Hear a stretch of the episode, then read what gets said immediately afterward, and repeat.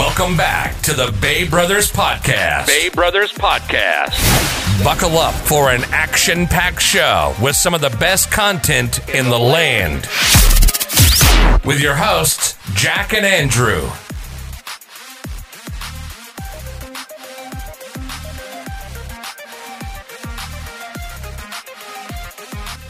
Hello, everybody, and welcome back to the Bay Brothers podcast. Today is April 10th, 2020. And Andrew, what is going on today?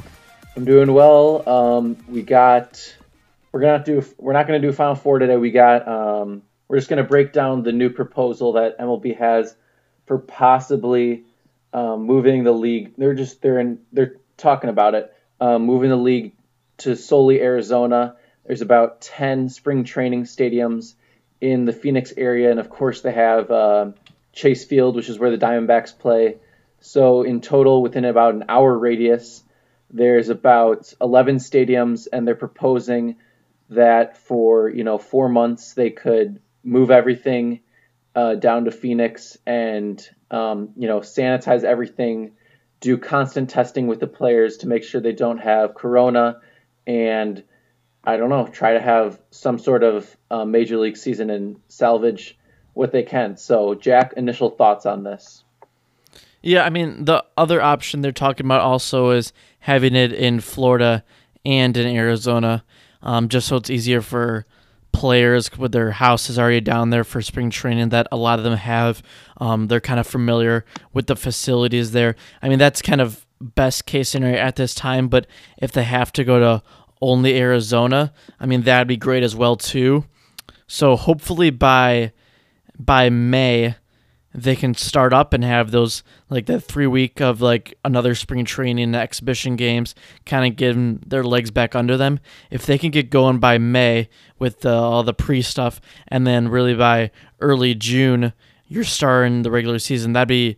I mean that'd be impressive, honestly, and I don't know if they'll get past though. That's that's what I'm worried about. I don't be I don't I the first like in my opinion or I I think it's just like for health issues, the CDC and the governments you know they're they're in the power right now. It's not like the MLB can say like we're gonna start a season, you know. Yeah, I'm gonna say this right now. I this is not gonna happen. There's like I I almost we have a better chance of living on Mars, honestly. Like I I can't see this going on. First off, you're asking all the players to leave their families. They can't bring their families along. So they're going to be gone for what, 4 to 5 months just alone. Second of all, if they're really going to keep the, you know, whole social distance thing, are they going to have players be like sitting in the stands and like that's how they're going to be on the bench? Um, are they going to have to be keeping six feet away at all times? Thirdly, are the base coaches going to have to come up with different signs so they're not touching their faces? Um, fourth, it would be like the NBA. If one person got the got coronavirus, and in the MLB, there's obviously a lot. There's a lot more players in the NBA, and you know, a player goes to the grocery store. It just takes one, then the whole league would have to shut down, and that includes umpires, that includes coaches, that includes trainers, that includes all the players, and um, just all of the different factors that you would have to lay in here. Um, you know, would people really be wanting to watch this? Um, I'm sure the ratings would be good, but I just don't think there's too many factors that go into play here that I don't think this is going to happen at all. Well, I think you're going a little bit. I think uh, you saying that it's a better chance of living on Mars is a little outrageous. All right, that, that was a little outrageous, but I just don't think this is g- gonna happen. And I understand your points with that, but to me, it's like if we're if the quarantine is over by June, and obviously, you know, the quarantine might still be over, but like social distancing, you know, could still be intact. I th- I think once the quarantine is over, you start the season, you go with it, even though maybe um you know the government, everybody's kind of bringing things back slowly. And if MLB can be the first one to come back or something, then I think it's fine. Then if one person gets it, then you do shut it down. But if we're able to have the access to baseball and play the game, then let's do it until somebody gets it. I know it's not like the right thing people want to hear, but I don't I don't know. We got to return to our daily lives at some point. Yeah, I think that's a good point that we have to return eventually. I just don't know if um the I just don't think the thing in Arizona is like logical because I think the main point is that uh, I don't think the MLB would allow people to I don't know if they would allow people to bring their families. And I think that'd be a big turn away for the players and after all the players have to want to do this um, and although I guess they would be, this is how they would make their money and their revenue, but I still think that the players would have to take a big pay cut because 40% of revenue is from, you know, ticket sales and concessions and parking and all that. And you wouldn't be making that revenue. And then I guess the TV sales would probably be, there would be more viewers, but still, I, I don't know because during well, there's a I think we just kind of have to play the waiting game and see how this plays out. It's really hard to predict. Now, I understand what you're saying with the families. Like, they shouldn't be able to come, and I don't think they would be if this thing ever went through. But yet again, in the regular season, in a normal MLB season, I mean, obviously they're on the road a lot so they don't see their family then when they come home it's very minimal time when they see their family anyway i know there's a difference i know they do get to see their family a couple hours of those days um, when they're on a homestand but again i mean like if the, if they want to make money this is the way they're going to have to do it and i think them being away from their family usually is it going to be that much of an impact for them i can't say yes or no that because i don't know the impact it has on the players, but looking from the standpoint of how much they already get to see their family, that's where I'm like, is it a good enough trade off? But then I also, th- I also think it's like an ethical issue that MLB would have to face is if they would do this, they would have to be constant testing. Um, and is it, we don't know if there are going to be enough like tests available. Are they going to be having to take tests away from other people who could be vulnerable, who are mo- more vulnerable, and who are of like older age and have more symptoms than just MLB players who, you know, it's a very rare chance of someone getting it, but there's a definite possibility that someone could get it. So, a lot of factors to weigh here. Yeah, and just the so you're saying like the older people, as in like the trainers and like managers. No, no, no, like stuff? older, just normal citizens, just not involved. Oh, in baseball. okay.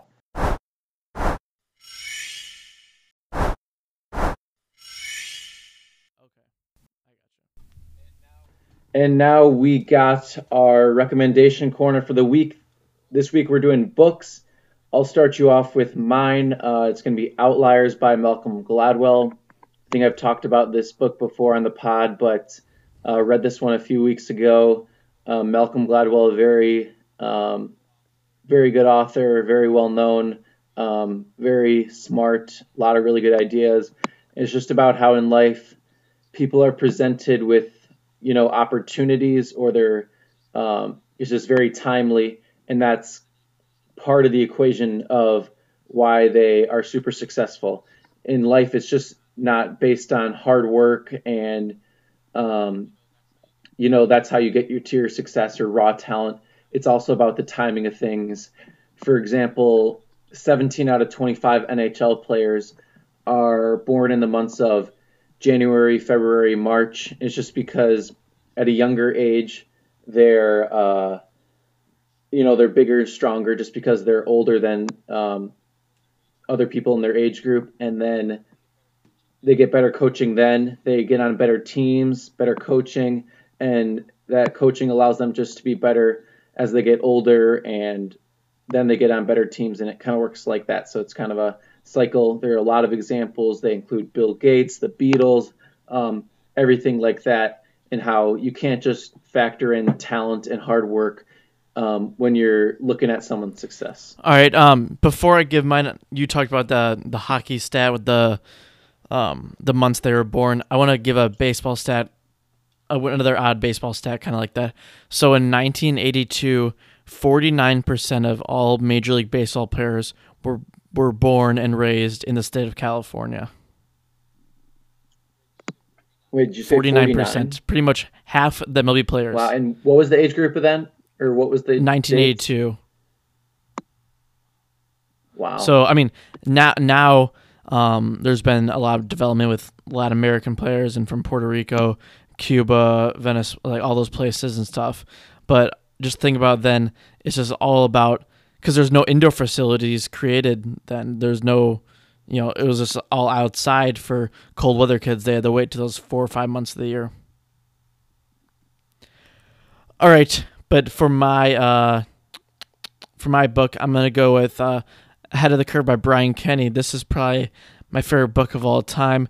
I've read it twice um, in the last three years, and I love this book. Um, opened my eyes from an analytical standpoint of baseball. I consider, and most would consider, Brian Kenny to be on the Mount Rushmore of uh, analytics in baseball, being one of those um, top people there, and the way he presents the game and challenges a lot of the, the norms of baseball is really eye opening. And I think bring he brings a lot of attention to himself because he's very provoking and uh, he likes to go against the grain a lot. He zigs whenever he zags, and he zags whenever he zigs. That's just kind of his persona. Um, so I'd really admire his work that is done for the game of baseball. Yes, and um, did you see the video with him and Jayson Stark about their all-time winning team I have yesterday? not. No. What do you mean, like their all-time winning team? I would highly Like- recommend. Um, I think it's like clutch players, like uh, people with great stats in the postseason, but they just composed an infield and like a pitcher, and it, it was just it's really fun to do Yeah. lists like that with uh, Hall of Fame players, and um, I'm doing a Strato league right now with Hall of Fame players, so very exciting stuff. All right, and that's all the time we have today for the Bay Brothers podcast. Uh, today we'll close out with roses, but before we give you that, once again, our email is baybrothers2018 at gmail.com. You can tweet at us at baybrothers1 and at Andrew Hall underscore 2 and at Desing Jack. Uh, all of that will be linked below, but for now, we'll leave you with roses, and we will see you tomorrow.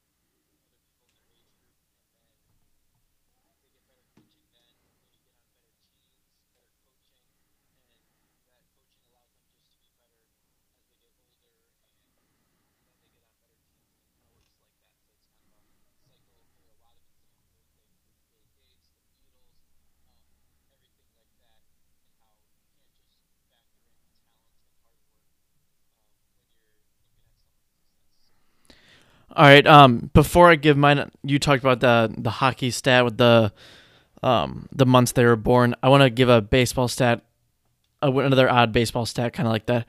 So in 1982, 49 percent of all Major League Baseball players were were born and raised in the state of California. 49%, pretty much half the MLB players. 1982. So I mean, now now um, there's been a lot of development with Latin American players and from Puerto Rico, Cuba, Venice, like all those places and stuff. But just think about then, it's just all about because there's no indoor facilities created. Then there's no, you know, it was just all outside for cold weather kids. They had to wait to those four or five months of the year. All right, but for my uh, for my book, I'm gonna go with uh, Ahead of the Curve by Brian Kenny. This is probably my favorite book of all time. I've read it twice um, in the last three years, and I love this book. Um, opened my eyes from an analytical standpoint of baseball. I consider, and most would consider, Brian Kenny to be on the Mount Rushmore of uh, analytics in baseball, being one of those um, top people there, and the way he presents the game and challenges a lot of the, the norms of baseball is really eye opening, and I think bring he brings a lot of attention to himself because he's very provoking and uh, he likes to go against the grain a lot. He zigs whenever he zags, and he zags whenever he zigs. That's just kind of his persona. Um, so I'd really admire his work that is done for the game of baseball.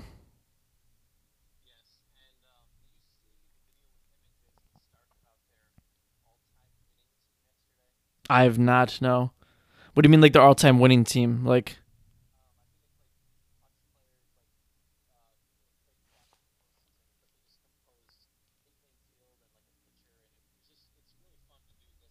yeah.